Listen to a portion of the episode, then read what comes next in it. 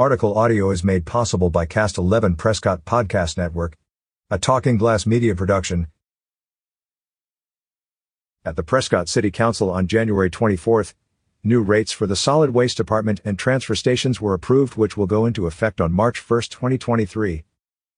These new rates will take effect on March first, twenty twenty-three, for all City of Prescott residential and commercial customers, including the transfer station. As of March first, twenty twenty-three, the new rate for residential and commercial curbside service will be twenty dollars and thirty-three cents per month. There will be annual incremental increases beginning January twenty twenty-four. Transfer fees are also increasing.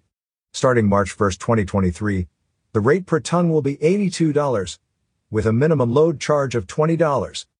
For more information, please see the City of Prescott Notice of Intent to Increase and Add New Solid Waste Fees and Charges. Watch the January tenth Council Study Session. Catch up with more local news stories on signals a z dot com. Advertise your deals with Talking Glass Media Idealios. Learn more.